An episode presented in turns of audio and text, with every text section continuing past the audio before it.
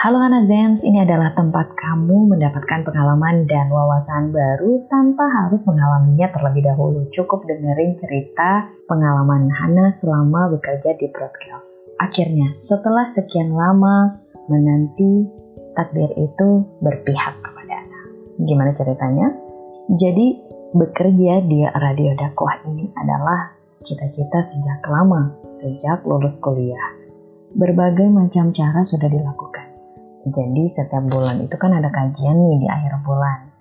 Setiap kajian pasti bawa sisi. Ada sekitar hmm, kali mungkin ya. Karena kajian itu kan dua bulan sekali di ahad pekan terakhir. Narok sama Mbak Ulfa. Mbak Ulfa ini adalah bagian resepsionis ya. Mbak Ulfa angel muslimah. Dia dikenal ya di media sosial. Jadi ditaruh di resepsionis. Setelah itu, telepon ke resepsionis untuk menanyakan kabar apakah sudah dilihat CV-nya, adakah kebutuhan untuk penyiar radio di sana, ternyata nggak ada.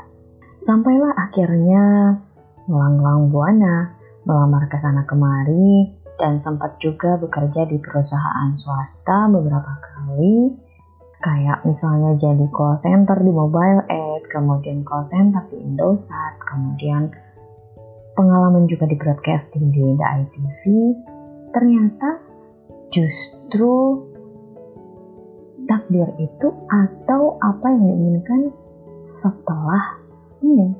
Jadi artinya memang skenario Allah itu sudah disusun sedemikian rupa tidak pernah tidak mengabulkan cita-cita hamba yang disayanginya kita cukup berusaha, ikhtiar, berdoa, berdoa, berusaha, tanamkan dalam diri bahwa kita bisa meraihnya suatu saat nanti dan itu menjadi kenyataan. Akhirnya, pekerjaan, tempat kerja, visi dan misi yang selama ini diinginkan untuk bergabung di radio dakwah ini terwujud. Kita nggak pernah tahu kapan dan dengan cara seperti apa kita sampai ke lokasi ataupun tujuan kita. Semuanya itu rahasia Allah. Yang tadinya nggak mungkin aja bisa menjadi mungkin. Kalau dulu mungkin saingannya agak berat kalau diterima pada waktu itu.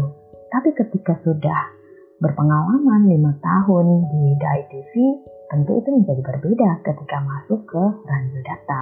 Meskipun radio data ini adalah radio lokal atau radio daerah cakupannya secara nasional, tetapi karena ada background pengalaman di DAI TV, pepandangannya pasti akan berbeda. Di sini banyak sekali mendapatkan ilmu baru.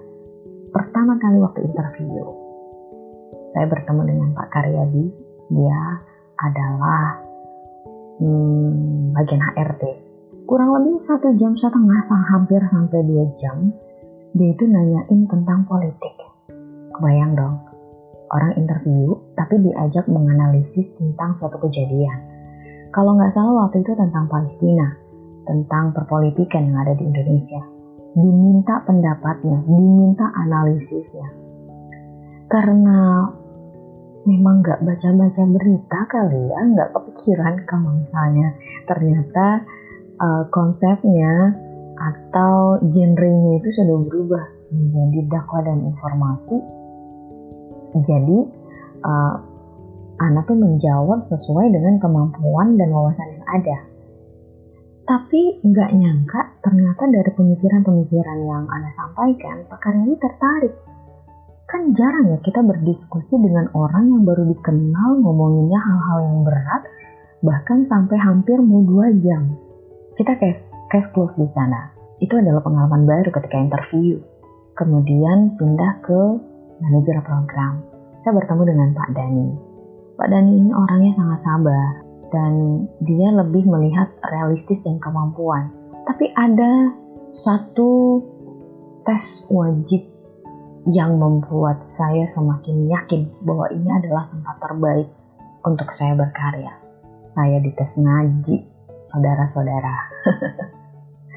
Waktu itu kalau nggak salah surat pendek deh surat pendek kalau nggak salah, trikul atau apa gitu. Jadi dia hanya ingin mendengarkan saya bisa membaca Al-Quran.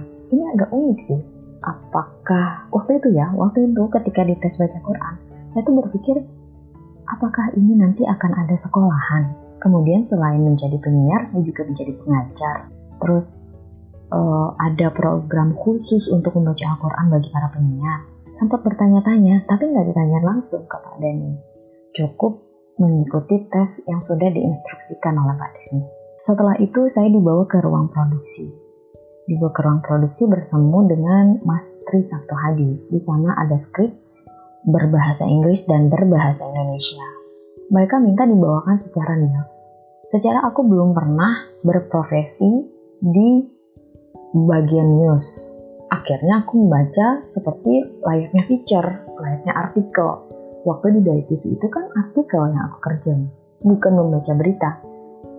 Tetapi dengan artikulasi yang jelas, kemudian juga intonasinya yang bagus, meskipun cara pembawaannya tidak news, di situ ada poin ternyata yang mengantarkan saya sampai bekerja sebagai seorang penyiar di Radio Data. Setelah ini kita akan kupas tuntas tentang ketidaksukaan saya pada politik. Please. di part berikutnya ya. thank you